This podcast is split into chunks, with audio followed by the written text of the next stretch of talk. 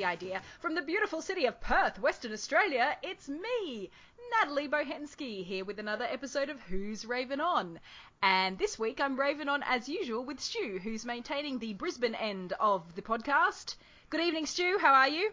Good evening, Natalie. I'm very well. I haven't been transported across the galaxy to a, a doomed uh, uh, spa, but I'm feeling good nonetheless. That's true. I, I was transported across Australia Yes. to a very sort of sandy place, which is Perth. But so far, minimal, you know, over excessive carbon. And for minimal how monsters long? that turned out to be the remnants of a doomed uh, humanity. Yeah, yeah, yeah, yeah. But you know, uh, early days. It could happen Sure. anytime. Uh, uh, yes, I am in Perth. Just to give people who might be listening and are in Perth, I'm here to do two shows at the Fringe World Festival. We have Speed the Movie the Play opening this Friday, the 17th of January, and running until the 25th. So please come, book in. If you know people who are in Perth, tell them. And I have another show called Puppies vs. Kittens opening on the 28th of January, running till the 2nd of Feb. So tell your friends about that too, if you like cats and dogs, or are, you know, ambivalent towards both. Uh, that is my shameless plug, Stu. How is Fair Brisbane? Uh, it's it's still fair. Uh, it's very nice over here. Uh, it was a, a lovely day today. Oh, that's good. Uh, so yeah, everything's I- great in Brisbane, Natalie. yeah. As I understand it, Melbourne's been on the receiving end of uh, the smoke.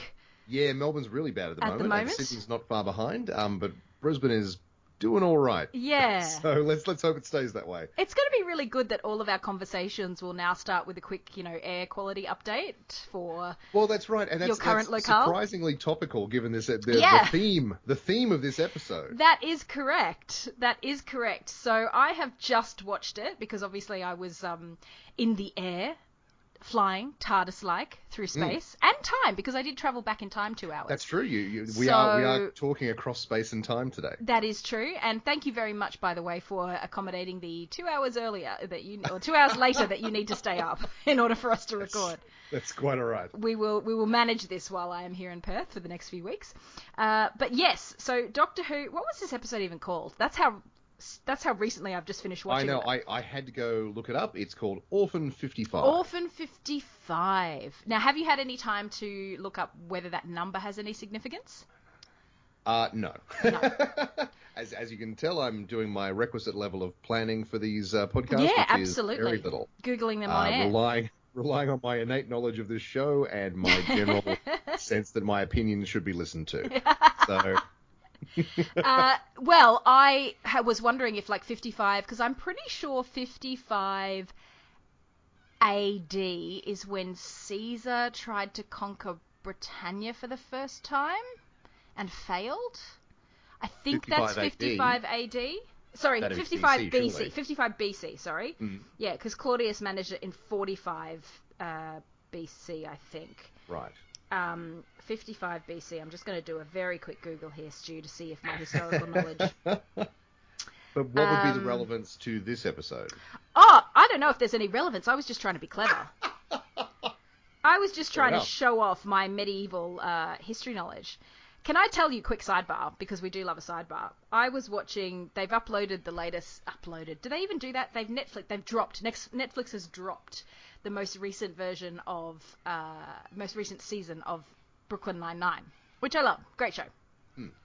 And there was a, an episode where there was a robbery at Kevin, who uh, Captain Holt's husband Kevin, and there was a robbery at his university, but he didn't initially want to tell Holt because there, he has a strained relationship with other academics who consider him stupid, even though he's Raymond Holt. He is literally a genius.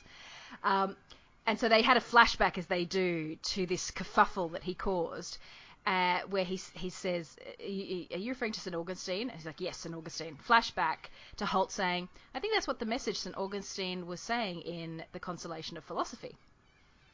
And my brain went, "Hang on a second. I don't think St Augustine wrote Consolation of Philosophy. That was Boethius." and then in that minute, they flashed back, and Jake's like, "I don't get it," and Kevin says.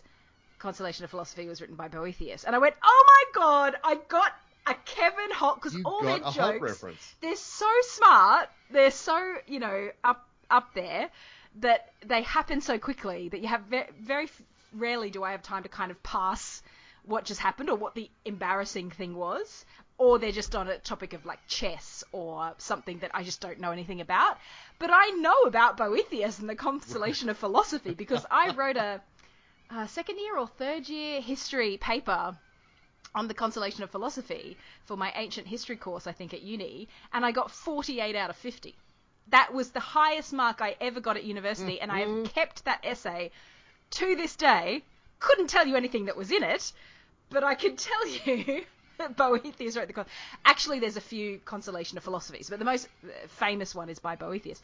Anyway, I was so chuffed with myself, Stu. That's my sidebar. I got a Brooklyn Nine Nine Captain And Holt reference.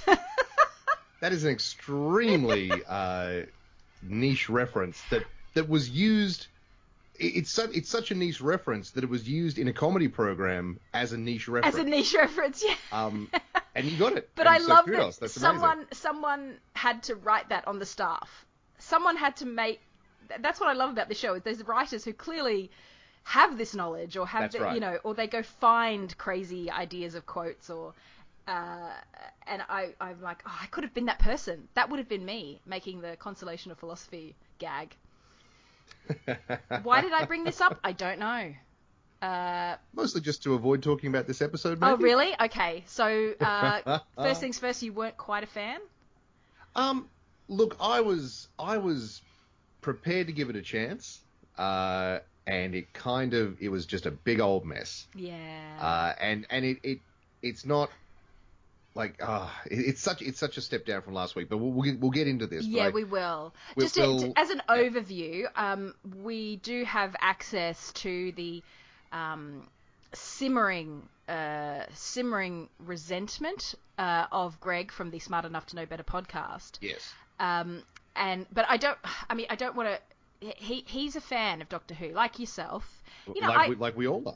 I'm a fan, but I wouldn't say, you know, you're you're a you know a lot more about it than I do. You have a better memory for it, and and Greg's the same. Like Greg is a die-hard, passionate Doctor Who fan. Greg is definitely a fan. Like, like uh, for someone like, like you and I are currently hosting a Doctor Who podcast, but I would say that Greg would run rings around both of us quite Oh, easily in terms of his Doctor Who knowledge. Of course he would, uh, and he he. uh, I mean, I don't want to talk out of school, but Doctor Who in the past uh, has brought out like emotion in Greg, like has really touched him. He, I, it, it's a big part of him, and it's it's it's like Yes. he loves the Doctor. He loves what the Doctor stands for. He loves the, the the message of the Doctor and the, the, the point of the Doctor and and the the overwhelming optimism and um, endurance of the Doctor and that sort of thing. And he has, you know, I've seen him watch episodes where he's been really emotionally touched by it, and that's Sure. you know, that's that's a special thing to watch. And so when I uh, got into Perth last night and saw him, and uh, said, "Oh, I've got to watch the Doctor Who," and he was like, Yeah.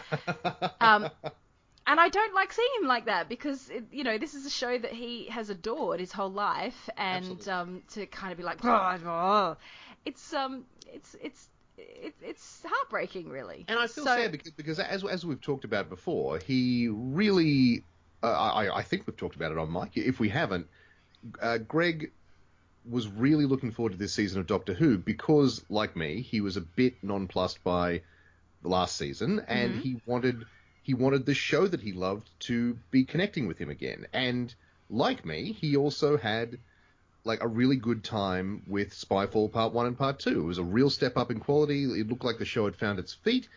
And then there was this week. Yeah. And so I, I do get where he's coming from. It Yeah. was a big letdown. Yeah. So I I was mostly confused watching this episode. Yeah. Um, just kind of trying to keep track of everything and being like, what? Oh, oh, it's, oh, it's Planet Earth. There's, Uh, there's how, a lot of stuff in this episode. should we do our one minute challenge then? Let's do it. Okay. Uh, do you want me to start? Uh, yeah, yeah, you, right. you start. I'll start. Uh, Roger is back and has a job again. Yes, that's right. He's he's got it. Well, actually, no. He sp- very specifically doesn't have a job because he keeps trying to do a job, and his green-haired dad keeps telling him not to. Yeah. I was trying to think of who they reminded me of. It was kind of like a cross between the Grinch and maybe a Fraggle with that Yeah. green hair. But I'm I might be misremembering the Fraggles. It's been a long time since I've seen Fraggle Rock. Like probably 20 plus years since I've seen Absolutely. Fraggle Rock. I don't even know where you'd find Fraggle Rock now. Is it on the I mean, prob- Disney? Is it on Disney YouTube. Plus? I haven't checked. It might be. Um, The, the Muppets are Disney. yeah, because I remember people loved that show. Like, we were obsessed Hmm. with that show. But When I was a kid, yeah, when I was a really young kid, I used to watch it all the time. yeah, what's the Uh, theme song to Down a Fraggle Rock? Dan? Fraggle Rock. Yeah. Pretty much exactly that. So um, I wrote Roger is back because I was watching, going, I know that face, and then it just hit me, and I went, Oh, it's Roger, Roger. being a useful kid again. Uh, but he survived. He survived. Yeah. exactly. This is Isn't where it- he ended up. There, there is a sort of a meta commentary point there, Stu, though, uh, because he is a young working child actor He is. playing roles where he's a young working child. That's right. Exactly. He's always he's always a kid who can get stuff done. Yeah, yeah, but uh, again, he's he's a, he's he's a child working. Um, But there didn't are laws around problematic. Natalie. No, it's fine. That, you know, we need child actors as long as they have limited hours on set and proper wages and Yes. an on-set tutor, tutor. They're fine. Um, also, you know, it's good to get them working and do something productive for society. I'm jo- I'm Sitting around playing their Fortnites and Yeah. making their TikToks. Doing their uh, uh, the thing that they do with the dance thing, the the slamming, no, the dabbing. No, what's that new thing they do? The flossing. you talking about flossing? the dabbing and the flossing and the. I'm very old. I, Stu, I don't know if I told you this, but I joined TikTok. Uh, I have not actually made that public. Natalie, what have you done? Yeah, I don't know. It's confusing. Um, it's definitely it's the first social media that I've joined that seems to be actively uh, not for me. You know how people say, Yes. "Oh, it's it's for the kids" or whatever. Mhm. Um, but I feel like I've grown up with Facebook and Twitter, particularly Sure. because I joined them not too long after they started. So they have I have grown with them, and uh, Instagram uh, came a bit later, but still it's just there. Whereas TikTok, uh, Snapchat, I just never really got into, but TikTok is is good in a way that I, I could never find the appeal with Snapchat, but TikTok is clever Right. and there are some because if people don't know the current political situation in Australia, obviously the country's on fire, and uh, some questions have been raised about our national leadership and you know the political choices that we've made about what we're doing to you know deal with the 21st century of more drought, more high risk of Yeah. uh, climate change, that sort of thing. Well, not high, more high risk, more high risk of fires and stuff due to climate change. Uh, and you know, there's a, there's a little bit of talk that goes around about our prime minister Scott Morrison and, and how he's doing things. And the 15 second satirical takedowns of Scott Morrison on TikTok are, are finer works of you know satire and and and uh, uh, what's the other word for it? Um, I, I can't think of the word, uh, but but you know John Clarke and Bryan Dawe. If you think of those Yes. as the king of satirists, TikTok teenagers are coming in not far behind. Uh, if only the people making the TikToks and the people watching them were old enough to vote. Yeah, well, yeah. Or the old people could understand TikTok and see how much they're having the piss taken out of them by teenagers. Um, they're just really good at it. They get a 15 second clip of a song, make these little videos that make quite pertinent political points, and they're hilarious. And it's just, it's such a time hole sink thing. You just get lost in like scroll, scroll. Oh, that's funny. Oh, that's funny. Oh, that's funny. It's great. Um, I tried to make one, like a satirical musicy thing one. It's not had any success. I believe on TikTok they call that flopping. Uh, it's flopped. Um, but I was Uh, just believe inspired. That's, that's the term that is used in most of the rest of the world as and well. then, well, true. But then you'll see lots of people on TikTok who'll make a point about being too old for TikTok. And they'll be like, oh, I'm 33, so I'm too old for TikTok. And I just go, oh, oh, I, ah, I'm yeah, no, oh, well, I'm 34, Stu, so clearly yeah, I'm exactly. also Yes. Yeah, yeah, yeah. too old for TikTok. But it, it, it seems more actively age biased in terms of old people are like, hey, I just want to use TikTok, and I know I'm old, but it's okay. And I'm like, are, are there people just actively going, okay, boomer? To people who are under 40? Is that the situation? I mean, sure, Because if. I, if I start getting How told would we know? this is right. If, if I start getting told, okay, boomer, when I am clearly not a boomer, Uh, I'll be pretty angry. I'll be very angry. Um, anyway, so that was my TikTok sidebar. Again, maybe not wanting to talk to Doctor Who. TikTok videos make more sense than this episode of Doctor Who. I feel. Sure. Uh, Um, well, well, they're they're they're concise for a start, yes. Uh, and they have a point. Yeah. Um, I'll go back to my list. I forgot what I was saying. Uh, Martha Jones is also back. That girl, Bella, oh yeah, she now that you looked it, yeah. remarkably like Martha Jones. Remarkably there's like Martha Jones. there. I, I was like, is that Martha? She she looks so similar. Uh, and also, I don't know if you listen to the podcast. My dad wrote a porno. Stu. I only only like the first episode a long time ago. I, Oh, I, really? It's on, my, it's on my list to get into, and I haven't haven't gotten into it, Look, which is it's frustrating. great. No, you know what? It's it's a it's a multi-million, gajillion, billion pod. They've made you know huge amounts of money off off one of their dad's desire to write um, yes. terrible, terrible homemade uh, erotic novels. Uh, but it's just it is funny because he's a sixty-something-year-old Irishman who is is not clearly not a, a trained writer, but he has this crazy turn of phrase and just gets into such weird stuff that it's you know the sound of three British people reading this stuff and reacting to it. It's just yeah, it's it's such a golden podcast idea. But one of the characters in the stories, the uh, Belinda Blinked stories, is called Bella. So now every time I someone referring to Bella, all of a sudden that's the main Bella that I think of. Sure. I imagine back when Twilight was a thing, because I think the main character of Twilight was a Bella. I was going to say, yeah, yeah. That, that, most people would leap to Twilight, but Yeah. you leap, to My Dad Wrote a Porno. I do because Twilight Stu, and I hate to remind you, uh, that's like ten years ago now. That's so old school.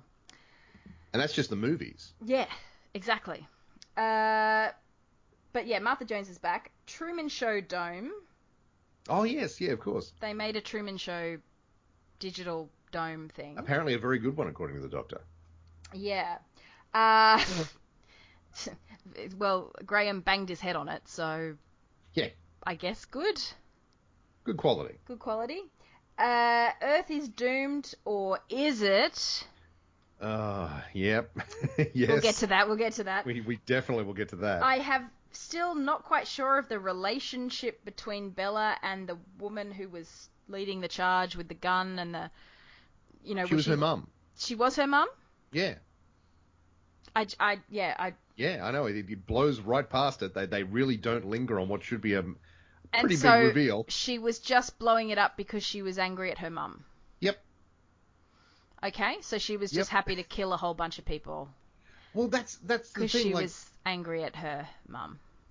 Well, and, and I want to talk to it. I, I want to talk about this because, like, was she going to evacuate the place? Was she the one who was using the viruses to like sabotage the the shields and Oh, stuff? that or was that virus. the dregs? Because that seems like yeah, the Hopper virus. Because it seems like that's probably a bit too advanced for the dregs. But then we we hear that they can like adapt to things and Yeah. Also, the Dregs as a name, kind of cool because oh, they're the last well, it's, ones very, it's left. very science fiction-y. Like yeah, I get it. I mean, it is. You know, like oh, like, okay. I, I assume it's spelt weirdly, or, or it has like a, hi- a fantasy sci-fi hyphen in there or something. No, but no, no, but that's what you have at the end of a wine bottle, the dregs. Exactly, yeah, Yeah. yeah, the, the, the leftovers, The leftovers. the, the remnants. The, the last unwanted bits yeah, that are a bit too grapey and a bit too vinegary or whatever. sure. Or you've left it out too long and it's gone warm and gross. But, you know, in a pinch at 3 a.m. when there's nothing else, you'll gulp it down. totally, The bong water of the wine world is what the dregs are. absolutely. Why didn't they have the villains called the bong waters? I mean, at least that would have been humorous. sure, and also allow parents to explain some things to kiddies. Uh, absolutely. If, a if this, bong, if this Mummy? episode loves nothing else, it's misplaced humor. Yeah, well, what what do you mean by that? Like, do you mean the old couple? Well, I, I were just mean supposed to be tonally, kind like, of- like just everything. Tonally, this episode is all over the place. Yeah. All right, like we'll it do wants to be a goofy romp, except when it's like a very, very serious, dark treatise like on treaties uh, on, on stuff and, and you know very and- deep like character moments and Mm. things. So what's what's I, my final thing was what a- actually happened to Benny. So we can get into that. But do you want to do your list? Yeah, yeah, no, absolutely. No, I, I definitely want to talk about that as well. So I, I wrote um, my my first point was uh, kids don't do a climate change. Uh, this was very um, like that. That was that was like the end of one of the GI Joe cartoons, or like the end of like a Captain Planet episode. Probably a Captain Planet episode is more appropriate, where they, they sort of would just they just stop and talk directly to camera about now you should always recycle. And it's like okay, Stu, we need to incorporate this into our um uh, into our uh, Jefferson Starfish episode of Yes, this yes, absolutely. season. I'm writing that down. Kids always recycle always recycle. your voice, as we know, is that of a chocolate voice mountain god, and we need to get you in full on radio form, being full on Captain Planet. Hey kids, Fair enough. do you know that 95% of plastics end up in the oceans? You need to recycle. I, I don't know if that statistic is correct, but I overestimated rather than underplay it because Absolutely, it's, it's the safe thing to do yeah. nowadays. Well, if you're like, hey Um, kids, do you know that 10% of all plastics go into the water? It's not that big of a deal. The animals can work with it, so keep doing what you're doing. I've And been look- Captain Stu. Absolutely. The, the thing, the thing that like kind of annoys me about that particular aspect of the episode is that that's not a bad message. Like, like it's a good message to have out there, but it's just so ham-fisted. Yeah. Like, like to, they they literally it was bring like the episode to a screeching halt, and the, the doctor all but looks down the barrel of the camera and says, "Do you know if you don't like, you know, do your do your recycling and and do your things, uh, then you know." It could be you could turn into a horrible future monster. and that's a speech that I feel should be given to a full assembly of the United Nations as opposed to three Sheffield You've locals who childhood and my Well, dreams. they've just seen it. They've just seen it happen. They don't need to be lectured to. They're they're Yeah. they're like, ah, we're all doomed, and you know, they're just a bus driver, a copper, and Yeah. wherever Ryan is. I- I've Um, seen that. I've seen that speech compared um, to the speech that Peter Capaldi's doctor gives in the Zygon two-parter, where he does the anti-war speech. Um, and I think that's a that's a really silly comparison because that speech is amazing and character defining, Yeah. and comes at a point in the episode where it's literally him pleading with the characters to not do a thing, right? It has uh, it has a plot and story reason to exist. That that speech and that scene and his impassioned plea to just stop fighting and Mm. just talk. That's this speech in this episode has a very noble purpose, yeah. but is just sort of tacked on literally as the moral of the episode. and also, like- and also, if I can just interrupt you, Stu, Yes, they, no. they've they've just been teleported back to the time machine. Yes, yes. Oh God, I want to talk about that they that they travel the globe in and obviously have mysterious adventures with giant sexy squid monsters. Uh a- and they go oh and and graham says oh she'll be right. She'll be right they'll be all right clearly no they won't be all right gee if only there was some way we could go back and maybe rescue only- them and and get them to start standing- again maybe learn Yeah. from their lessons as If opposed only to we were just standing in a vessel that could take us to the very place and time we left from. Maybe even a, t- a couple of seconds before. A few seconds And- before. yeah. just, and, re- and just just just, you know to that- rescue the, the friends that we've just made. Well, remember, I think it was in the first David Tennant Christmas special where he, the Sycorax, and they are on the Sycorax ship, and the TARDIS kind of uh, appears, apparates, whatever it does, uh, Hmm. vi- vi- visualizes. What's the term for the TARDIS? What does the TARDIS do? Uh, Anyway, materi- it materializes. Yeah. And it materializes around, like Rose or whoever's on this thing, and it protects them. yes, they've done that a couple of times. They could just have the TARDIS like land on them and go, "We are taking you away from the humanity and taking you back to your time where you can change your ways and, uh, you know, just let Earth. They're all dead now, so let humanity dregs, humanity's dregs, just chill and go back and be better." Yeah, I mean, look, it just it, turns the whole episode into, and I, I, maybe we can talk about this a bit later, but but I, I, it turns the entire episode into it was all a dream.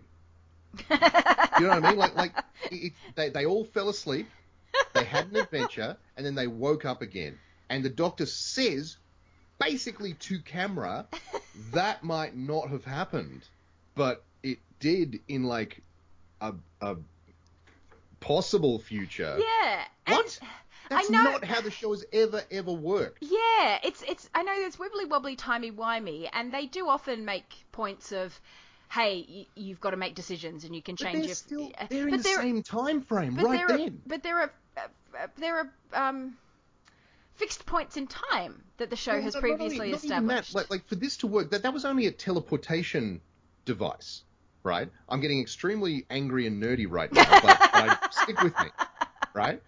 That was a teleportation device. So they had that they started, and I really liked this. They started in media res at the end of a previous adventure where they'd obviously had something to do with a giant squid, yeah. right? So that that was cool, and they're cleaning up after after an adventure. You're like, oh, funny funny reference, ha ha ha.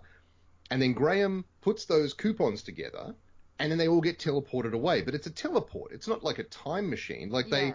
they're in a time period, and they get teleported away to a different place within the same time period, and then they get teleported back within the same time period. But the doctor's talking as if they just woke up in their bedroom after like after visiting Oz. Yeah. You know, like, and you were there, and you were there, and that might happen one day, possibly in the future. It's like it's happening right now. Yeah, yeah, yeah. It's happening right now. They've they've done they've done that too, haven't they? Had like Rose go, no, he's here and he's in pain. He's he's it's happening now, and I've got to go to him. Uh, I think yeah, no, when like seriously, Satellite Five at the end of the first series with Christopher Eccleston, Oh, and he yeah, sends her back to eat chips with with Mickey and uh, uh, and yeah, her mum. yeah, yeah, yeah. And she's at going, no, Department of he's Ways, he's dying right now. He's he's helping save the world right now. It's happening right now, and I I can't be there. I'm here eating chips. And then she goes back and helps save the world. Absolutely, but, universe, but even in that whatever it is. case, that was her being sent back to the past, right? Whereas in, no, in it was this her scenario, being sent in back to the future. uh, Great no, no, in, Scott. in, in in Rose, in in the parting of the ways, she was sent back to the past, Uh, right? Because they were in the future. They yes, like, sorry. 20 Christopher 22nd, Eccleston sent. Rose back to our present day. Yes, exactly. Well, yeah, yeah. So- so she got sent present back day. to the present day, which was the so so the Doctor was in the far is in the reasonably far future, Yes. and he sent Rose back to the present day. yes. But in this episode, they haven't done any time travel. Like they are in the same time period. Oh, they, yeah. It's just a transporter, Oh yeah. right? oh my god. Yes. No, I see what you mean now. Right now. It's not happening in some theoretical future. Yeah. They are still in the time period in which their friends are now fighting off a horde of monsters. because that's that's and that's the other thing I wanted to say about this episode because I, when they said, "Oh, this is Earth Scorched," I went, "Haven't we done Scorched Earth before?" And again, first series Christopher Eccleston because that's the season of Doctor Who that I probably remember the best.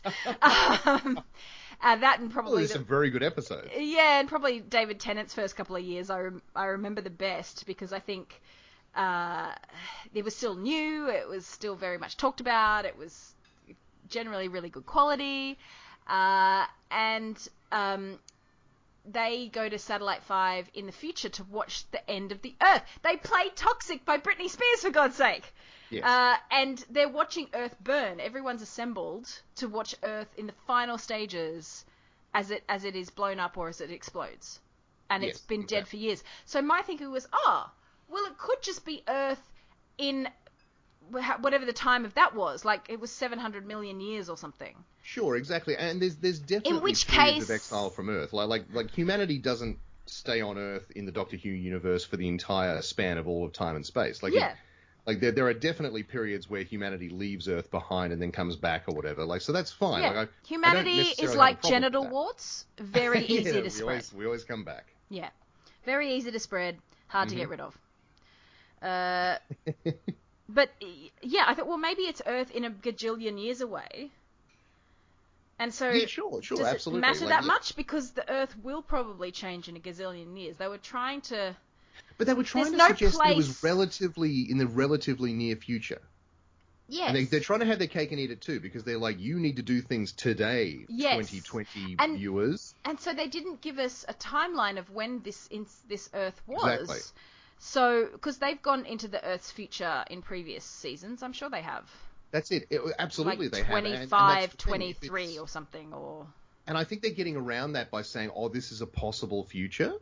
But that's not how time travel works in Doctor Who. That's not how it works in this place. I- I- like, like if it did, it would be a horrible mess because, like, the amount of times they've changed history or changed the timelines and Yeah. and done all that stuff. Time travel in Doctor Who is is like they're they're a ship, like like the TARDIS is a ship, and they visit different islands. You know, and, and each planet is an island. And and when and sometimes the show does very clever stuff with time travel, like in the Moffat era, possibly to a fault. They they they explored the concept of actually being a time machine as well as a space like ship, but Mm. you know, usually the Doctor, like the TARDIS, delivers you to a location where you will have an adventure. You know, and and this idea that it's it's the- like it's a possible future, and they just apparently are just dicking around in like random quantum timescape. It's Mm. just it just completely it breaks the show in in many ways yeah, like because nothing matters like oh who cares like they're all they might all disappear in a puff of logic who knows yeah. um you know and that, that that brings me to my second point on my list which is that uh, time travel doesn't work that way in doctor who yes. um which sounds like a very like possessive like bad fanboy thing to say but it just doesn't like it hasn't up until this point and the show doesn't give me the impression that they're radically changing the status quo they're just it seems like they just didn't think it through enough Mm. you know, it just really. Uh, anyway, um, so uh, We should probably tell everyone uh, that this is less a recap podcast and just kind of a therapy podcast now. Yeah, kind of, kind of like talking, talking it out. Just hey, I, I used to like this show. No, I still do. I, I do. and this is the thing. You- this, you- this you're episode, there was, really because- We will definitely talk about the fun things. Uh, yeah.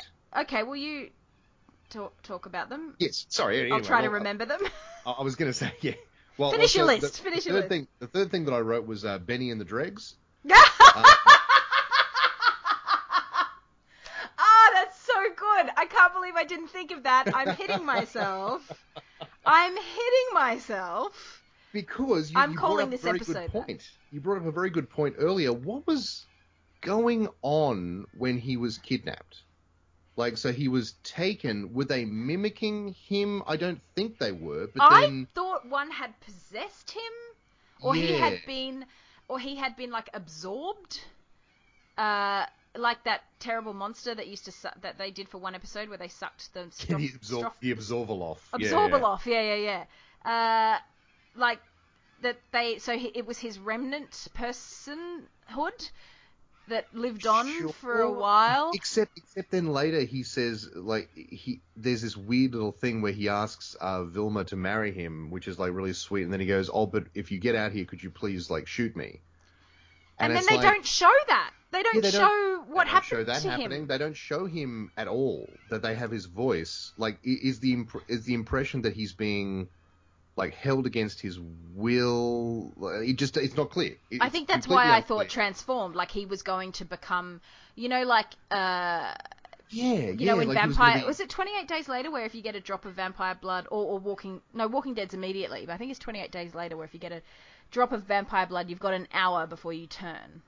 right? I think it's that film. That's that vampire thing. Yeah, like like I thought it, it would be revealed that this was like that they were sort of like zombies or vampires, where like they turn you into one of them. Yeah, And or the, like- which which gives the promise that they could be turned back, which I Exactly. I, I realize is a bit of a everybody lives kind of trope, Yeah. but um, still, they just didn't seem to have a purpose beyond consume. Which look, as a planet, it's something we do well. Exactly. Uh, particularly the developed nations, we, we do it well, and you With know, more mea thought, you could culpa. that into the themes of the of the episode, but you know they, Yeah. they didn't. Yeah. Hey, look, just us spinning on the mic. We should try writing a Doctor Who episode. I'm going to write that in into our list. Humans and consumption. Yep, heavy-handed, heavy-handed uh, message to kids. Um, the next uh, the next thing I wrote on the list was uh, mummy issues lead to terrorism. Apparently, Well, Uh, you know so what they say did- about Osama bin Laden. well, yes. Wasn't breastfed. There you go. You heard it here first. I have no idea, and that is obviously a joke. I am not implying that bottle feeding is in any way bad. In fact, in fact, I'd go as far to say, uh, you know, the the prospect of having small crit- creatures kind of biting on your nipples terrifies me. So if anything, I'm pro bottle fed. I just don't want people to write in. Uh, when I was improvising a joke. yes, exactly. But uh, Um, yes, mothers like- get like- coppered enough. I'm just joking. That's it, exactly. I mean, we've, we've already talked about it a little bit, but I just didn't understand what her plan was. Um, Yeah. Well, like I guess she wanted to blow up the facility, but was she going to do it with everyone inside? Was she the one who was doing the, the viruses? And if it Yes. wasn't her, then who was it? yes. like Someone would have had to, you would think, release a hopper virus into Hmm. the system to allow it to then hop between other things. Yes. So it probably was her. I, I probably just missed a line of dialogue that. But then, but then, that, but but- then, but then, why was Yes. she? Why did we first meet her sucking her thumb? Well, maybe that maybe implies because yeah, that- exactly. It implies that she had also like been hit with the hopper virus. Or was Oh, she just and also, faking it to like get in good with Ryan? But how was she to know that he would turn up? Well, well, yeah. He, she had no reason to know that he would turn up. Oh, Yes. Maybe it was an actual like habit that she has kept, like a child, because obviously sucking your thumb is a child thing. It's like a considered a bad habit for kids because you wreck your teeth, sort of thing. Right.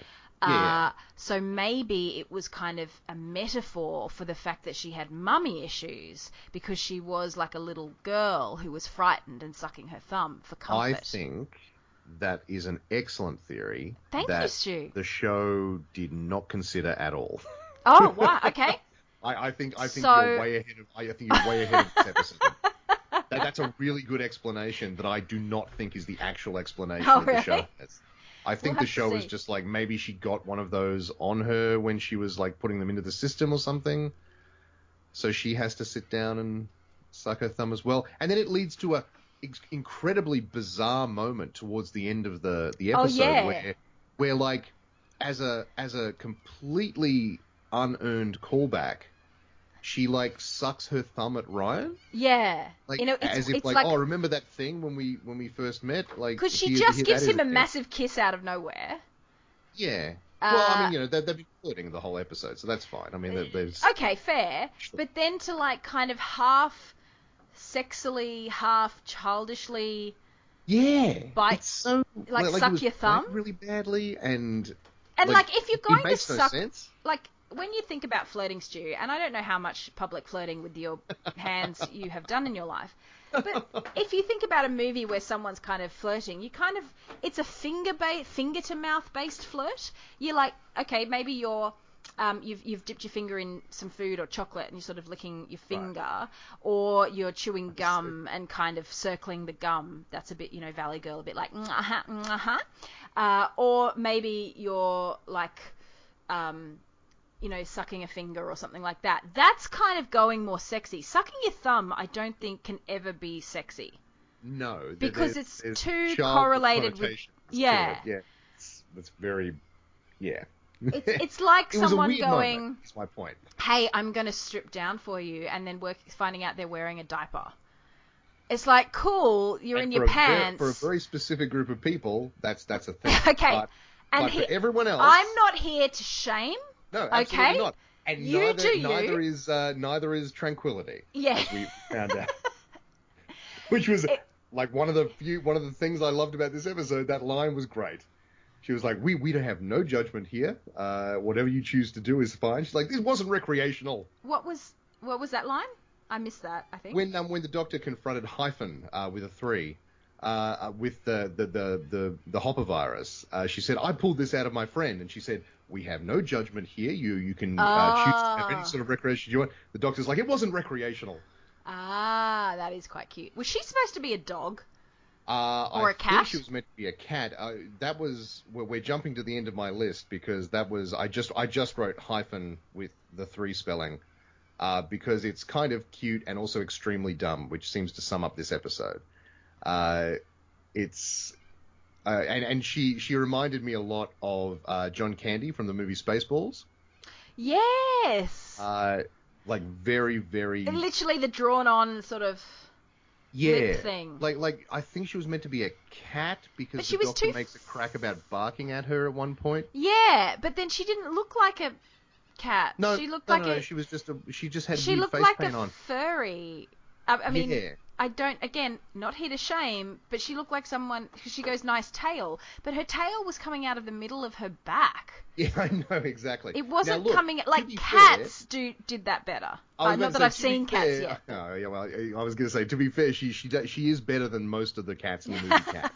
But her head But, was too fluffy and like we've seen the alien cats in Doctor Who. They've had multiple storylines with those alien nub Yes. cats, Absolutely. and they're like creepy cat people. Yeah. Why not just bring them back? Sure. Why invent a new cat person? I know who it's just very look weird like because they... they- have actually brought back that that species before. They have. But is it a whole like, oh, we don't want to bring back anything unless it's you know the Daleks or the Cybermen or Master? like we'll bring back those three OG. The rest is all new. We are not paying. We're not acknowledging that David Tennant or Peter Capaldi or Matt Smith or Chris Eccleston existed. I don't know. I'm just posing a question, Stu. You You can answer if you want. It, um, it, it just seemed to be, yeah, like that that that whole character, like like I'm, I'm, is she meant to be? Is it meant to be face paint? I get the impression she's meant to be an alien, but it looks like crap. Yeah. and the and the, the and, and it also like they also have you know a, a father and son who like to make them look spacey they've just put green wigs on them. Yeah. just some of the laziest shit i've ever seen. But and this is the thing this is the thing with this episode. They look like crap. The dregs look amazing. Yeah, they're really good. they're, They're, like incredible. What an incredible creature design. They're like um the Predator and the Ood and the Hulk Yeah. and and um and like a, a He-Man toy and uh, uh, uh and oh and the creepy um fluke man from the X- uh, X-Files, the one Yes. who came up through yeah, your yeah, yeah, toilet and like stretchy- s- s- Oh, no, screamed no, at you. No no no the fluke man yeah Yeah, the the, the, the, yeah. the guy who ate your bum when if you're on the toilet too long. yes exactly yes I don't. Again, not here to shame. but uh, yes, it it yeah yes it was How a good ridiculous. design, Well, th- a th- really good was- design, and then to reveal them as surviving on carbon and not oxygen. is a cool I thought that was clever. twist. Yeah, very clever. Um, They they look a little bit like that. They look they reminded me of something, and I was like, what do they what do they look like? They they remind me of another Doctor Who alien. I swear that their their face and, and that, that that mouth. Yeah. Like- oh, like for sure. That's why I think like that's why I said the Ood. They kind of reminded me of the Ood, even though Well- the Ood are kind of squiddy faced. Yeah, the the, the Ood And have sort of like tentacles, but I, I I looked it up, and there's a there's a, a an alien race in Doctor Who called the Hoix, H O I X. Is this classic they, Who?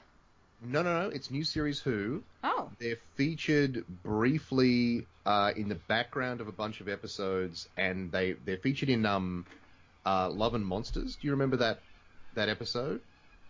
Love and Um, Monsters. Why does it sound familiar? That's that's the episode where the lady at the end gets turned into a paver. A paver. it's the one where um that they have basically dog. it's, it's the one with the Abzorbaloff. Um, it's the Oh. one where uh they. What are the have, like- chances? two I know, two right? Like, references that's to the crazy. Abzorbaloff episode that's really weird. in one night. Um, we, we, which I which I actually quite like that episode. It's a it's a bit of a divisive one, but um but it's like literally they chose a kid won a competition for a Doctor Who villain. I don't know. No, no, no. I'm, I'm saying that, like, why are people criticizing this episode when they went out and said, oh, we had a competition for a kid to draw and potentially have their creation turned into a Doctor Who villain? like I don't know why people slagged it off. It's like it's Eh. literally what Doctor Who should be is is kind of weird fun shit for kids. Yeah, exactly, exactly. Um, but the the the, the Hoix, uh, they they've got that weird shaped head and they've got that, that mouth looking thing, and I think that might be what I was thinking of. But but I love I love that you just said a mouth looking thing. well, the, the, the big teeth with- without lips, like with the, the gums have like protruded out from the, from yeah. the face. Seriously, Um, in need of some dental work. Absolutely, yeah, yeah, very much so. They need some Invisalign uh, very quickly. um, but uh, It's very expensive, I hear, Invisalign. I'm, I'm sure it is. I haven't looked into it, but um, but uh, the uh, so they they they're, they're a really cool character design, um, except they they don't really linger on them for too long, and I guess that that's a that's a choice. They want to sort of keep some mystery about what are, were essentially like rubber suits, but. They're, they're they're a- they're a cool design. I really liked it. I thought that was a really good. They're, they're Yeah. a cool concept. But remember, like- they did have they did linger on them at the very end after the doctor gave her little monologue, and then she Oh, was like, "You can change the future, otherwise, cut to screaming carbon sucking tooth Yeah. monster. Like, so the- oh yeah, but- no!" the episode is literally saying either you separate your paper and your plastic recycling, or you'll turn into a, a horrifying mutant monster. That, that's the message of this episode.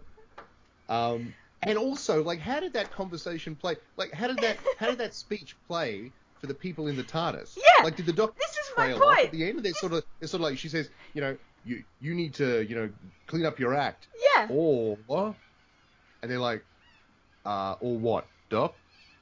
Doctor? Yeah. Doctor? Like the doctor just sort of wanders off. I've have said my piece. It's up to you to take it from here. yeah, that's right. You're the humans.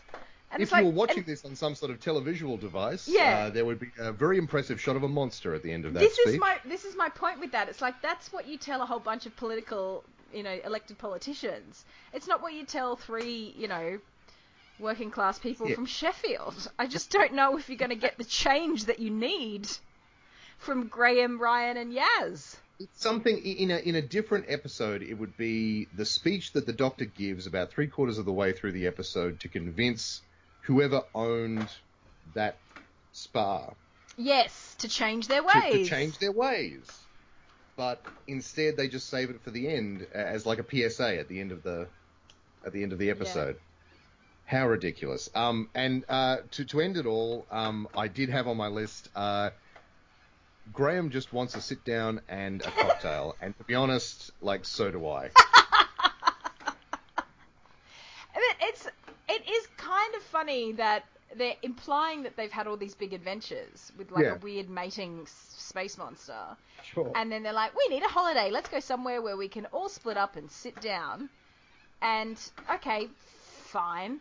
But then immediately the doctor goes for an explore when she runs into Ryan just as he's been hit by a hopper virus from the vending machine. Like, I know that Doctor Who, it's always, oh, we turn up somewhere and wow, bad shit's happening. I Yeah, know yeah, that I mean, that's you what Doctor get away Who from is. that, really, you can't get away from that.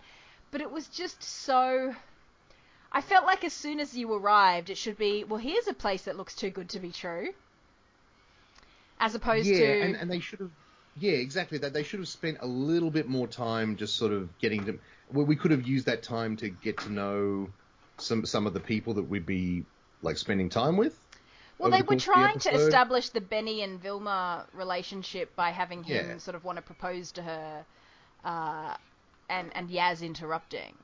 Yeah, And and I just I thought that could was- have yeah. like cute, but then he goes back to get her hat, and that's why he doesn't make it to the safe room.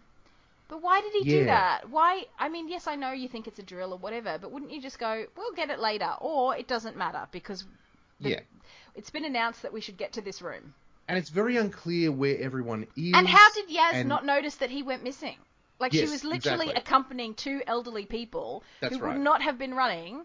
How did she not say, "Mate, leave the hat. We'll get it later."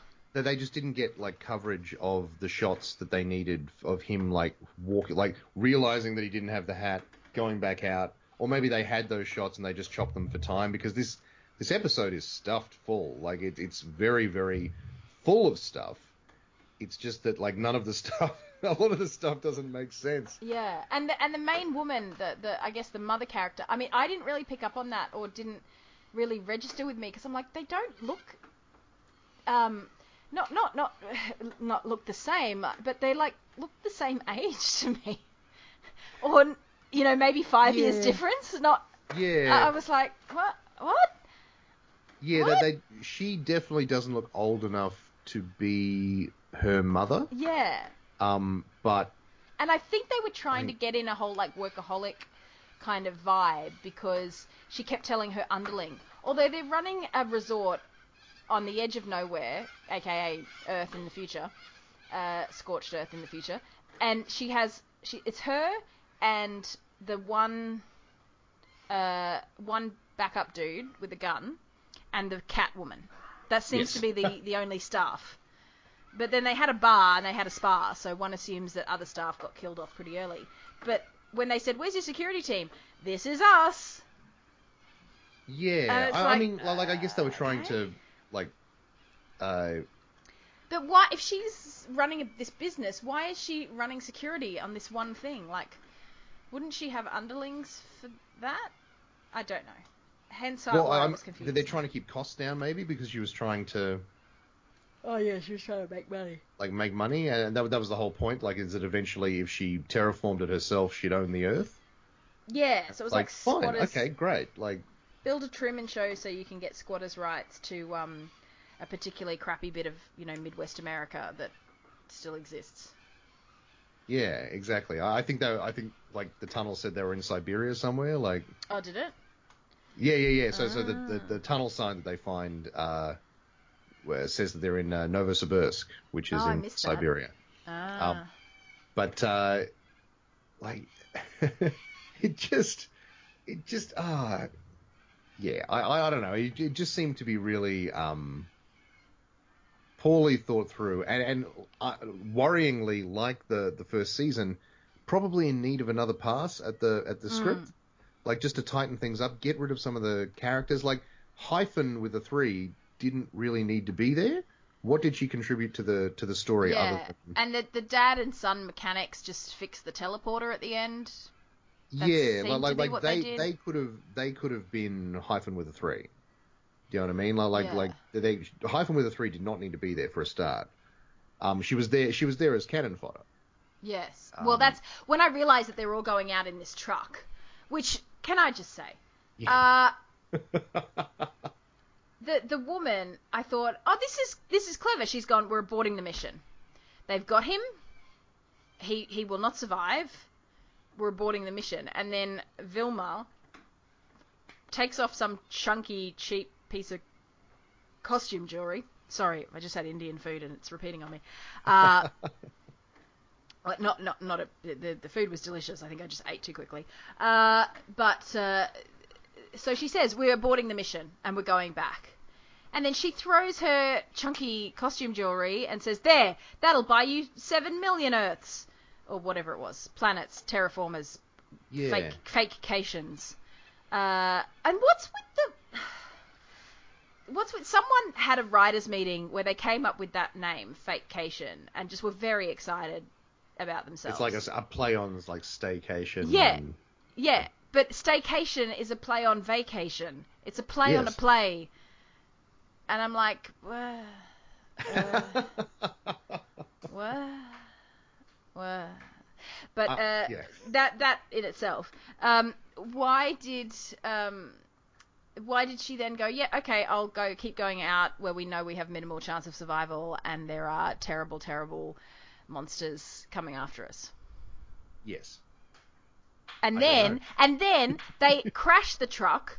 They all leave the truck, and then they wait. Go. Oh wait, there's all these dregs around us. Let's go back to the truck. Let's go back to the truck and and then we'll abandon the truck again. and then we'll It's just- abandon the truck. Yeah. Hug it. And and It on just- the way, she the mother, uh, the one with the gun, gets shot or something, or gets and she's lying in the ground, and she's like, "No, I have to go. He needs me." The young guy. He's out there by himself. He needs me. I've got to go help him. And they're like, no, we need you. We don't know where we are on this godforsaken planet. Yeah, yeah, exactly. Yeah, yeah. and yeah, it, so then she gets up and she's fine. So she's been knocked over, or maybe she was winded or something, but then she's fine. And then she seems to die at some point, or say, no, you go ahead. And then she turns up just in time at the very end.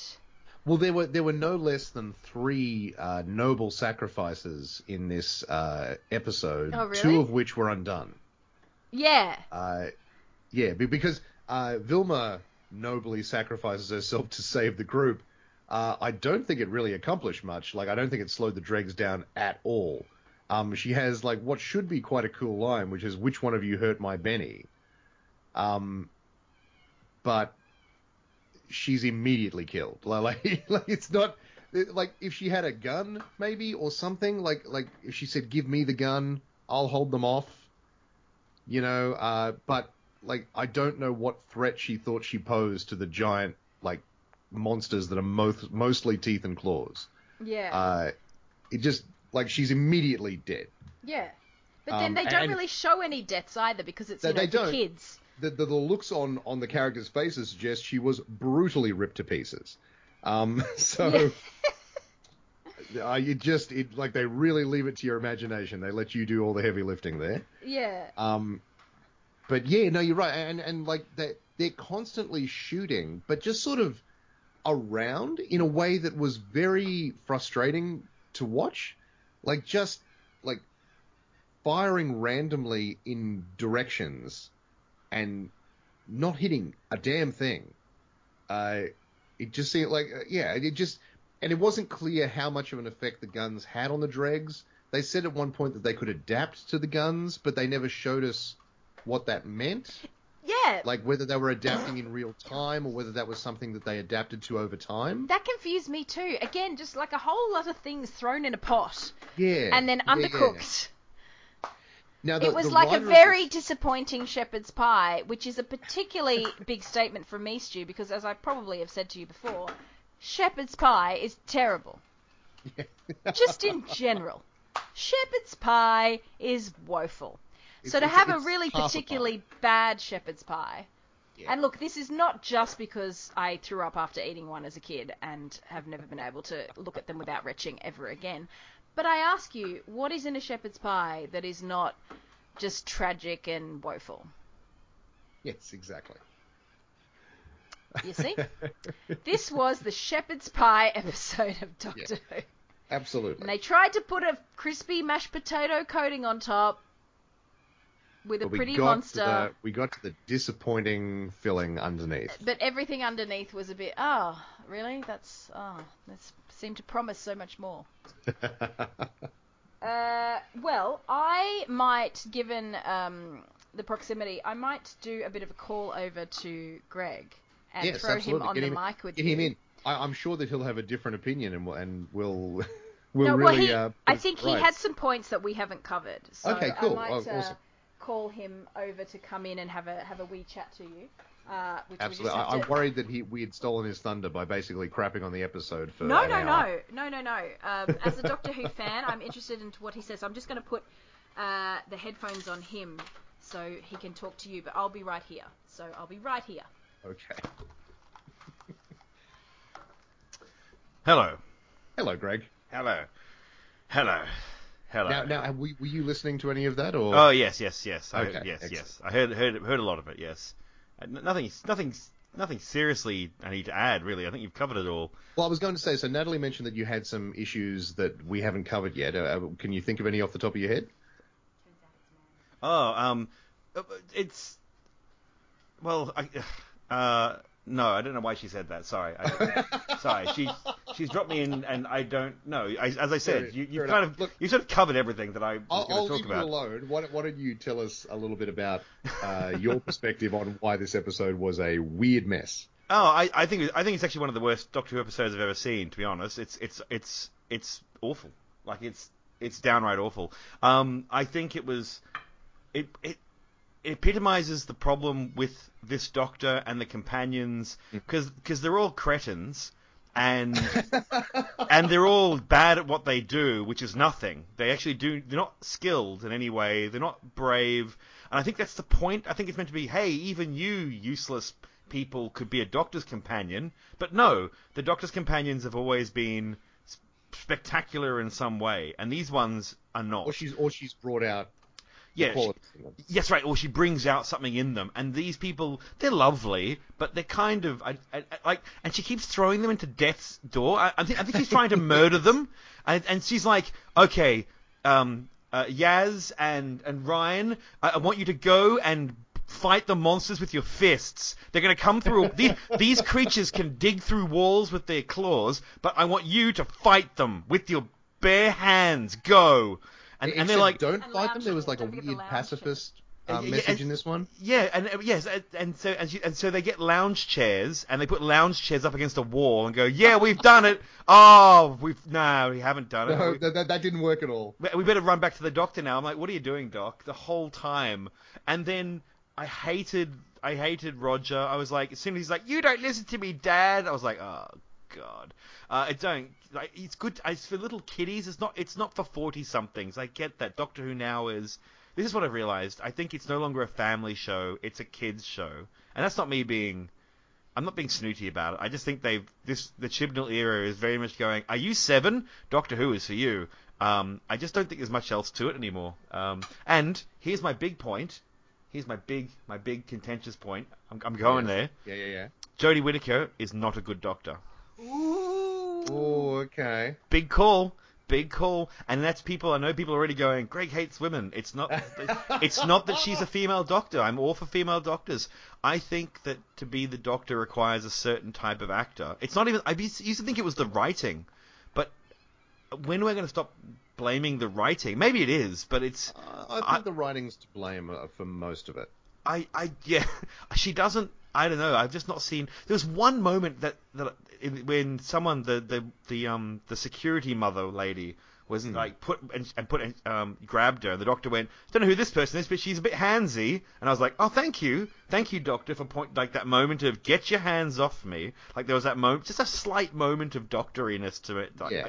I, I don't know. M- m- I, she also, ha- I mean, like in defense of Jodie Whittaker, I, I don't think any of the problems of the new series are due to her. I, I think she's doing a pretty good job, and and I think I, I've mentioned on the podcast before, and I'm not sure whether you whether you've heard me say, but I think that she as an actress has like a problem with technobabble. yes, uh, yes, like, like she yeah. she really struggles to deliver technobabble exposition, which It- means Hmm. she's taken a very difficult job. yeah. Uh, Also, I think the stuff, techno the yeah. techno babble isn't in this version of, of the Chibnall era isn't real techno babble. It's it's hey kids, you know maybe global Yeah. warming's not cool, and and and that's so it's not even real. It's not like reverse the polarity of the neutron flow. It's it's trying to be real science and or making a point. Uh, yeah, I, I don't know. I I just don't know how much. I I don't look forward to Doctor Who anymore. Um, Great. so no, no, seriously. Season and the last season, I was like, I, I know I got kind of down about it, and then I was like, oh, but we'll just see. First season jitters is fine, and then this one came back with a bit of a bang. I was like, oh, Yeah. oh, that's I really enjoyed um the first one, Spyfall one, and Spyfall two was fine. Like, it's hard to end these things, but this one I walked away going. What a load of crap! Like from one, there was like one moment that I that I kind of liked where she was like, it, like the the silly kind of then your legs fall out and then you fall over and don't worry about the bats. And I went, oh, that's kind of cute. That was fun. But Yeah. I, I just think I don't know. Chibnall's thrown everything out the window, and I heard you talking about time travels. Won't go there all again. I just find the whole thing. I'm not. I just don't. I couldn't work out what was going on in this episode. People just kept appearing and disappearing, and yes, well, and- it was very unfocused. Yeah. yeah, and, and I was like, do I care about you? Oh, I should care about you. And then Doctor's like, hey, monster, I'm not going to treat you like a monster. I'm going to treat you like a person. And then then we're going to get out of this together. Hey, screw you, monster. I'll just get out the door, dickhead. and I'm like, oh, hang on. So that was that a ruse? I mean, okay, the Doctor does ruses. Don't get the Doctor lies. That's, Yeah, but, yeah, yeah, yeah, But, absolutely. but it didn't feel like that. It felt like the Doctor was, and then the Doctor just runs out the door. It doesn't go sucker. It, Well, yeah, just there, there's no clear stakes. No. Like, like it's And- not and- clear what, what, what her goal is, or or, Yeah. or, or or the the the episode isn't like telling us that her goal is one thing and then subverting it, and and it turns out it was a different thing. she just runs It's around. just kind of unclear. Yeah, they're just running around. And I hate, and I just, it just seems like, and once again, it, they had to get rid of the TARDIS, but it's just like, oh, Doc, I found this six cube thing in the downstairs toilet, and now I put it all together, and now we get teleported to Dangerland. And I was like, oh look, I mean, I, God, I, I, I I don't. I don't have any specific worry about that. Episodes have started far worse. Well, than uh, well, it- no, but, they, but this doctor's had the same thing. It's like, hello, we're all in the TARDIS having a grand time. Oh, it's a delivery bot. Oh, we're all teleported to delivery bot land. Like, stop. oh god, they did, didn't Yes. they? Yeah. Stop doing Yeah. the same thing of oh the doctor's going to go somewhere something, and then because last week it was like, Doc, you said nothing could get into the TARDIS, but look at those strange light beings getting into. it. She's like, holy shit, and you know it's like, this, and she's and this time it's like, oh no, everyone gets in the TARDIS, everyone gets out of the TARDIS, and everyone just gets the TARDIS is nothing now. The TARDIS is just a cardboard box made of paper, paper it seems. Like I, it means nothing. Like everything's out the window. Every, it's and I kind of get it because Chibnall's like, no, I'm not beholden to other people's ideas of time travel, and I get it, fixed points and all, fine, but Yeah. have some rules or Well, well, yeah. If you're going to throw out the old rules, make sure that the new rules are better yeah, or and just not worse. or just consistent. Just go, Yeah. here's how it works now because screw you guys, I'm the writer. Instead of just going, we have no idea, we're just writing stories, and and I wouldn't even mind if they were good stories. Um, when when when Graham and Yaz and Ryan go, I don't care.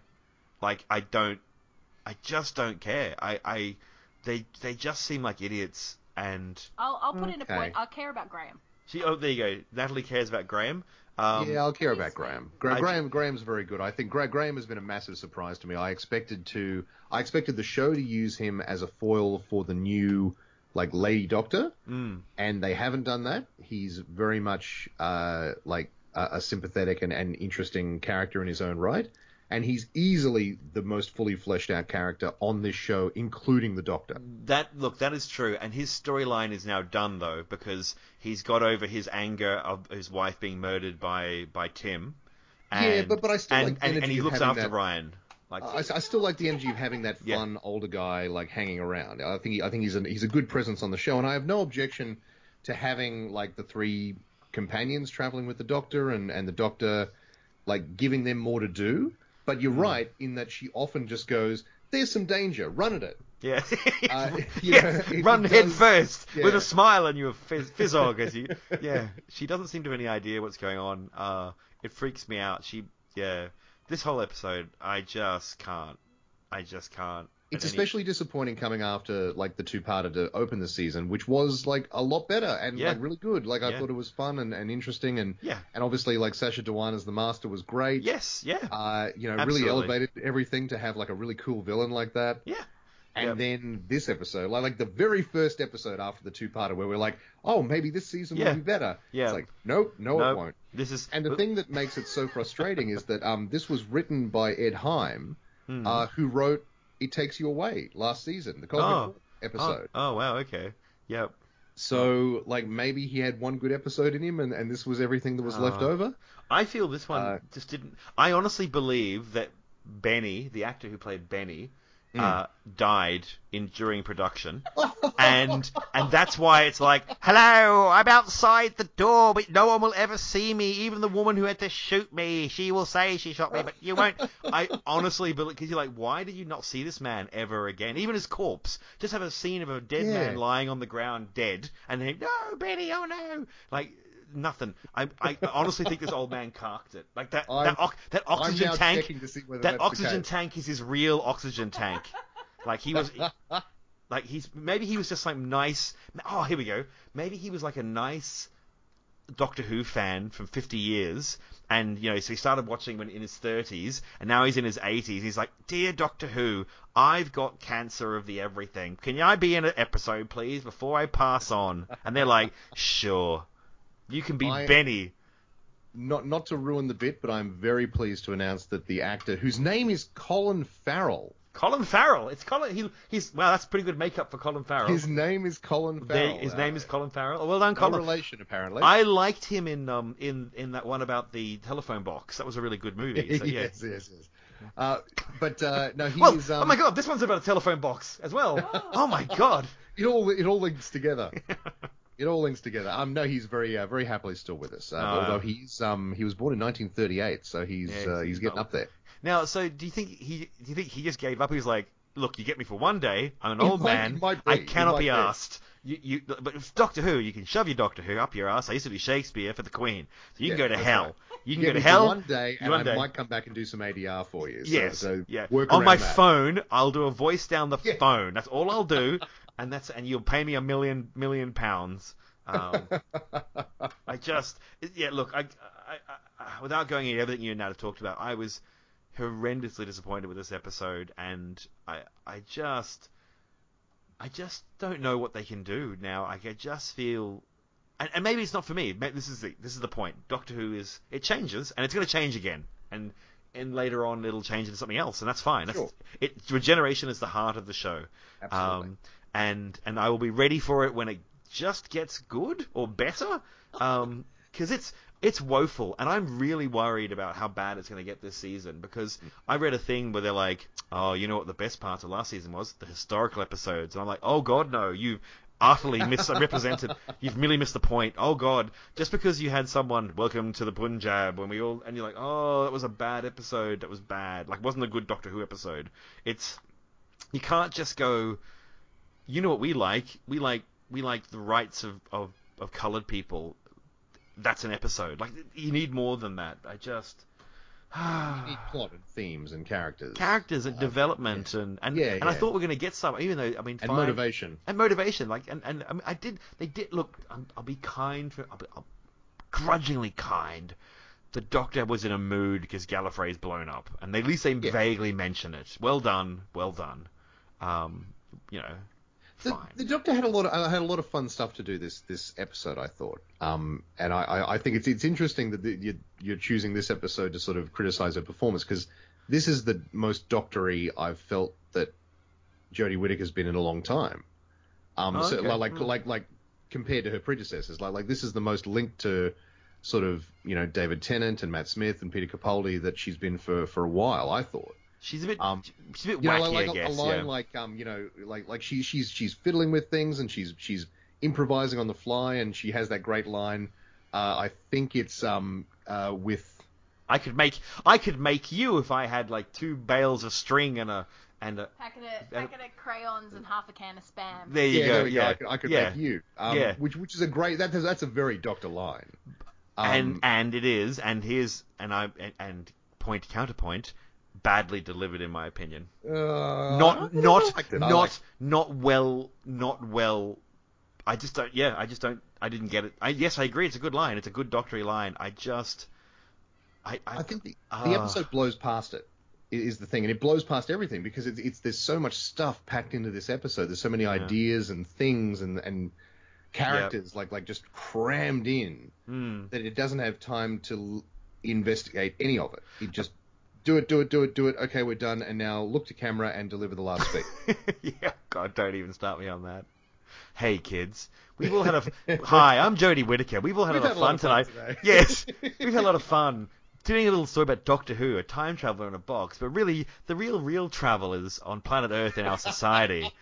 And like, But don't, you know, don't you know, the real travelers are microplastics. microplastics. They've traveled into your bloodstream, and yeah, it's it's, and this is really bad. This is this is why I hate everything I'm saying. Um, this is why it hurts. It, honestly, it hurts because I like the idea of the Doctor being a woman. I really do. I I don't care the Doctor's a woman, a man. I it, I I I just want a good actor. I I agree that climate change is a thing. It's a big problem, and, and we have to deal with it. And so, yeah, we should be talking about it. But I also just don't want ham-fisted entertainment. No, no, no, that's right. Exactly. It should. It needs to be done well. Otherwise, it doesn't land. You can just- dismiss it as as preaching, which Yeah. it literally. Yes, and you just go, well, it's a kids show slash family show, and you have a subtext in it, and some kiddie goes, "Daddy, mummy, what was that about?" And then you go, "Well, the doctor was saving the planet from from global warming." Well, what's? And you have a conversation. If that's what you're trying to do, Yeah, absolutely. and you you leave it up to the, you, if you But who want wants to, to talk to their kids, Greg? well, Fair enough. And with that bombshell, I will pass you back to Natalie, I think. But if you love me talking to you, I, I feel bad about being so negative. And maybe next week I'll be like, oh my god, it's the best show again. But I just, I, I don't know how much more I can forgive it. This is the It- thing. it I, was yeah, I shouldn't have to forgive my favorite television show Yeah. for seasons. Does that make sense?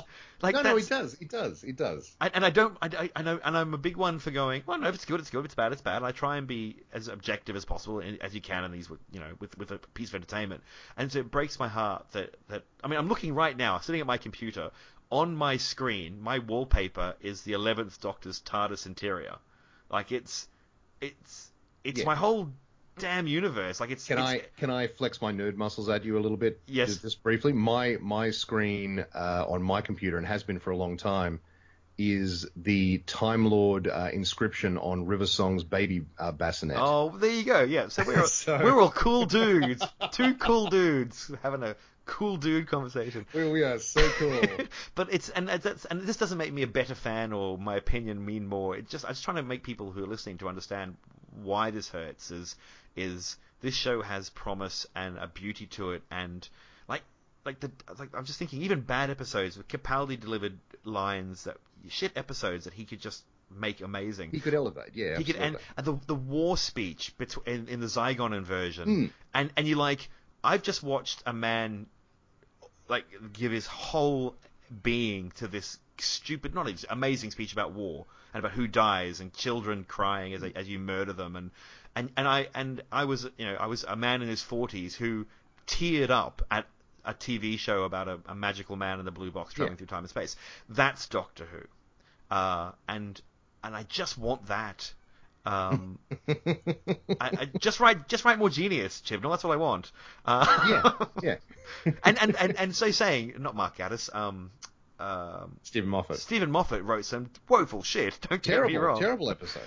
But he wrote Genius as well, and I just want Chibnall. We've okay, Chibnall, if you're listening, and I'm sure you are. Um, you, we've we've seen what bad stuff you can do. Now I want to see the genius, and the moment you do it, I will be a fickle, fickle, fickle fan. I will come dancing back into your arms. I'm not. I am not hard to impress. That's the thing. I'm not hard to impress. Um, I, I just want to be impressed. Yeah. No, Anyway. I, I get it, man. I, it, it sucks, and I, I, I'm sorry you feel that way. That's thank you. I, I appreciate you. Well done, everyone, for a very depressing end. Uh, oh, I'm, I'm going to go now and Okay. just. I'm just going to go lie down for a bit in the dark. If you hear any sobbing, it's not me. It's it's it's someone else. It, it's the cat. The cat. It's the cat's the cat's character's sobbing. Exactly right. Yeah yeah. Well, here's here's uh, here's Natalie. Okay. Thanks, Greg. Ah, there you go. Greg also Well. mentioned the Zygon speech that you referenced earlier. No, but I mean that's it, interesting that you're both on the same page with that. Like that's the thing that you remember when you talk about great doctor speeches. Yeah, absolutely. Well, well, well that that that is sort of being pointed to going in somewhere. There's a there's a man there's, you know, and a cup of tea. There's, there's a the Sylvester McCoy's last speech ever about Yeah. somewhere there's a planet on fire. Somewhere there's a, a cup of tea. Let's go. Let's go. And- And you're like, let's go, Ace. That's a great speech. It's a silly speech, but it was delivered by a strange man and yelled in an amazing way. We've not even had that speech. Nothing silly. Nothing, but, but but it was it was silly but adventurous. Yes. And silly and, and thrilling and and a world a weird. It's a great weird speech. We've had nothing like that either. So I'm not talking about it. Doesn't have to be about murder. Death comes to us all. I'm the Doctor. It doesn't have to be that. It doesn't have to be Doctor Who. Anyway, I'm walking away from the microphone now. Uh, that Doctor was Who is great. a show that inspires great passion. It does inspire passion, and I think And it's you the mark of know, a great show. Yeah, that's right. And it's also a mark of something that has longevity Hmm. and has uh, a lot, not a lot to live up to necessarily, but, you know, when you know how good it can be. And yes, exactly, and it has and- been very good. yeah, and when you, you think about the amount of resources that the BBC would throw at it, which I'm not saying is going to be as much as, you know, HBO throw at things or Apple TV or whatever. But why Uh, not? I mean, it's Doctor Who for God's sake. And there would be very clever people who would want to write for that show. Yes, So you would think. Yeah. We uh, well, Greg just suggested we write for the show, and we will. We will continue to make Doctor Who fan fiction shows and voice them, uh, and and eventually we'll get the call up from the BBC. Oh, absolutely. And I tell you what, there's going to be a lot more full frontal male nudity once I'm in charge. That's deal how deal I with roll. that, kids. Uh, speaking of full frontal male nudity, have you seen any of The Witcher yet? I still have not had a chance You- to, you know, uh, okay. to to watch it properly. I, I haven't yeah. finished it. I haven't finished it, uh, but I was watching it the other week, so I've got a, two or three episodes left to go. Okay. Uh, there has not been full frontal nudity in The Witcher yet, but a few episodes to go. I'm hoping for something. Earworm incoming. Toss a coin to Hey, your O witcher. Oh, Oh, Valley of Plenty. Oh, Valley. of What even is a Valley of Plenty, Greg? There's a song. They have a bard in in the show. It has been genuinely fascinating to watch that song sort of permeate out through social media. I don't even know. Yeah, yeah, yeah, like I have not watched a, a, single second of the show. but you know that song. Um, well, well, I know the song now because I've heard it on social media, but it's it's just fascinating to be an outsider to something like that. yeah, but Because normally, is, normally I'm an insider. Normally I'm right on top of this stuff. yeah, but um, I I've watched six, five, six episodes, and I still don't really understand it. Like why it's so it's catchy, but is that all it is? It's just that it's catchy. It's Because- just, it's a song that fandom can rally around. yeah, it's great. the, the the the bard is singing This like remix toss a is already online and stuff. Toss a coin to your Witcher, O Valley of Plenty, O Valley of Plenty. And I'm like, well, uh, is the Valley of Plenty representing like people? Is that, or is it a literal place? Or, I, I, you know? I'm not in any way in a position to answer Oh, those questions for you. The- these are rhetorical questions. Yes. It's just who or what is the O Valley of Plenty? Is it like an Irish surname? Hello, I'm Duncan O Valley of Plenty. You know? Uh, it's it's a. st- oh wait, wait, he's back. He's back. I've got it. I've got it. It's the name of that prostitute the witch is with in the third episode. Her name would be Valley O'Plenty. Valley O Plenty. Ah, makes sense now. it's, I guess he Yeah. is sort of a medieval fantasy James Bond. So Yeah, yeah, and brings a new term to the t- to uh, toss a coin to your Witcher. Yikes! But yeah, no, Henry Cavill is, you know, he's mega buff and he's been shirtless a few times. I'm sure he has. Although not as much as one would think that he would be. I would just assume, given the fantasy nature of it, and it's it's way more fantasy than Game of Thrones. Like there's monsters. Yeah, yeah. Game of Thrones, the monsters were the people, Stu. the people were the monsters. and also Uh, the dragon. and also the the dragons weren't monsters. They they were just you know they're an animal that that lived by their instinct. They just did what dragons do. Not monsters. They're not evil incarnate. They're just big fiery breathing They're not, they're scaly not birds. Cersei Lannister. No, exactly, exactly. Um, but yeah, uh, Henry Cavill, I would have assumed would just be more butt out, shirt out, you know, fr- full frontal out. Cock out, yeah. yeah, no, they haven't. Uh, they haven't gone there yet, and um, maybe maybe I've got a few more episodes to go. So maybe it's. I it's I was uh, about to say, maybe asking you shall receive. yeah, that's right. Maybe it's like a. f- They saved that for the finale, and to you know tease that, and then they definitely Netflix definitely signed them up for a series too, which they have done. so maybe it's Yeah. Superman's wang that is. It's the the the dangly apple. Wait, what? The da- That's it. Well, I mean, you know, if if that doesn't happen, at least you can see, say you've seen a Superman's wang this this uh True. This this- pop in the culture- last few in the last few last months. few months. Yeah, I was going to say this year, but no, we're into a new year now. It's- Yeah. Uh, well, I guess we can probably wrap up. Were there any final comments on this slightly tragic? I, I did like the name Orphan Planet. I thought that was a good concept. Yeah, cool little thing, like another cool little idea that doesn't get explored at all. Yeah. Yeah. um, who and- calls them that? What are there others? Like, where are they? Who decides where they are? Yeah. Who decides where they go? Is there like a? Are we at a point where there's like a galactic, uh, like, you know, government that that deals with that sort of stuff? the Demo- um, Democratic Order of Planets from Yeah. Futurama. Is it just humans? Like, like, did do have humans like crapped on like 54 other planets as well? Oh Uh, yeah, it's all us. Yeah. It's I what we know. do best. All gonna- questions that were not answered Well, in this episode. Did you see the promo for next week's episode? I don't want to spoil I if you're one of those people. certainly who... did. Oh, okay. To be honest, that, that that's why I'm sort of hanging on to hope that Yeah. next week's going to be better. Well, that's what I was gonna- We get our Nikola Tesla episode. Yeah, I was going to uh, interrupt uh, your chat with Greg because Greg is a huge fan of Nikola Te- Tesla. Maybe that's Uh, bad though. Maybe maybe that will just set him up for failure. Good point.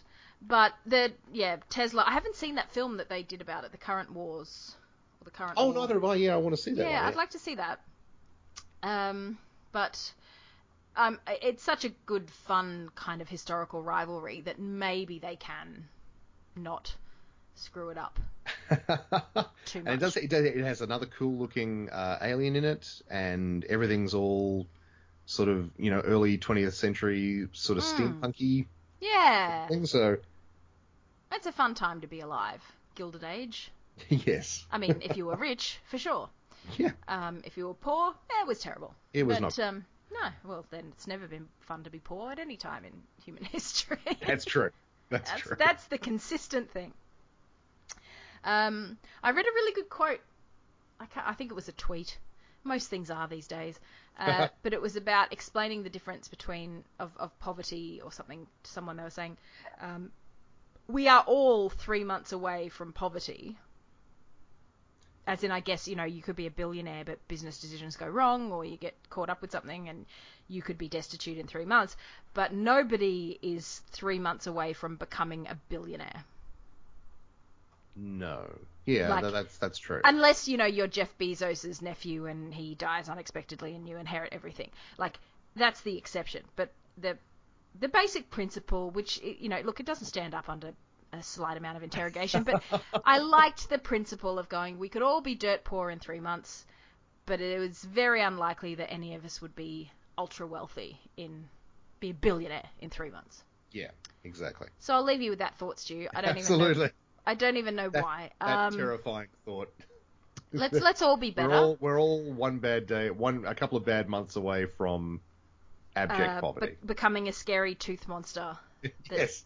Yeah, exactly. I mean, and look, Which this is is what the thing. episode. That's the moral the episode wants to impart. So It that's the moral, and on. it is incredible timing that Australia is going through a, a terrible tragedy uh, that is yeah, directly um, impacted by climate change, has had a direct impact on the scale of this tragedy. Uh, although apparently, if you read certain news outlets, it's just arsonists. But whatever. Um, uh, I do love the idea of swathes of arsonists going out into the middle of freaking country nowhere and going, you know what? I'm going to really show them. I'm going to really show them. I'm going to burn down this, you know, 10,000 koala hectare paddock because I'm an arsonist. Yes. And uh, but you know, maybe that is. I'm an arsonist like my father before me. But like my fa- we have a proud family tradition of when there's a bad fire season of going out there and making it really, really worse. And we've been really saving this one up. You know, we've been planning for a long time to make this one a stinker. Uh, anyway, sorry, I'm on my I have my ranty pants on now. But that's why this was a good time, well timed episode. Uh, it was. I just I just wish it had done literally everything better. I, I, I, yeah, yeah. That's that's a very succinct way of putting. it.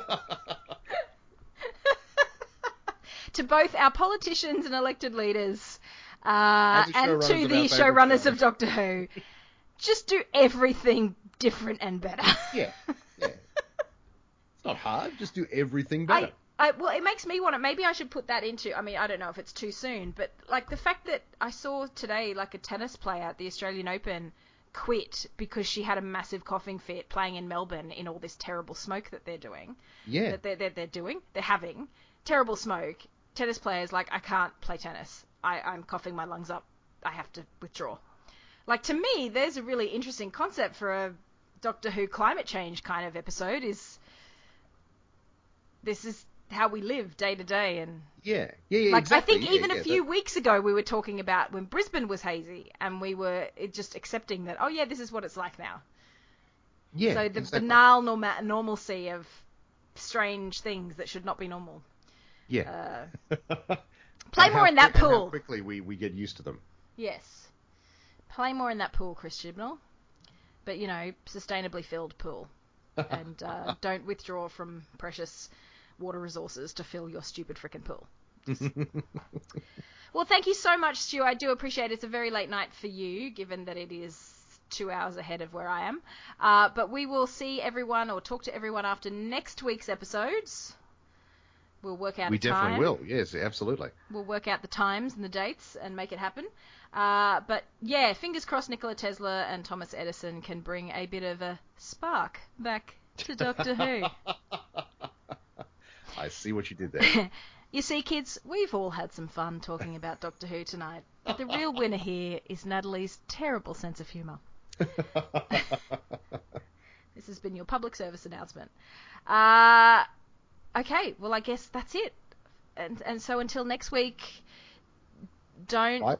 Yeah. don't don't um don't go to a, on a mystery holiday trip to a spa that seems to be true. hmm And make sure you separate.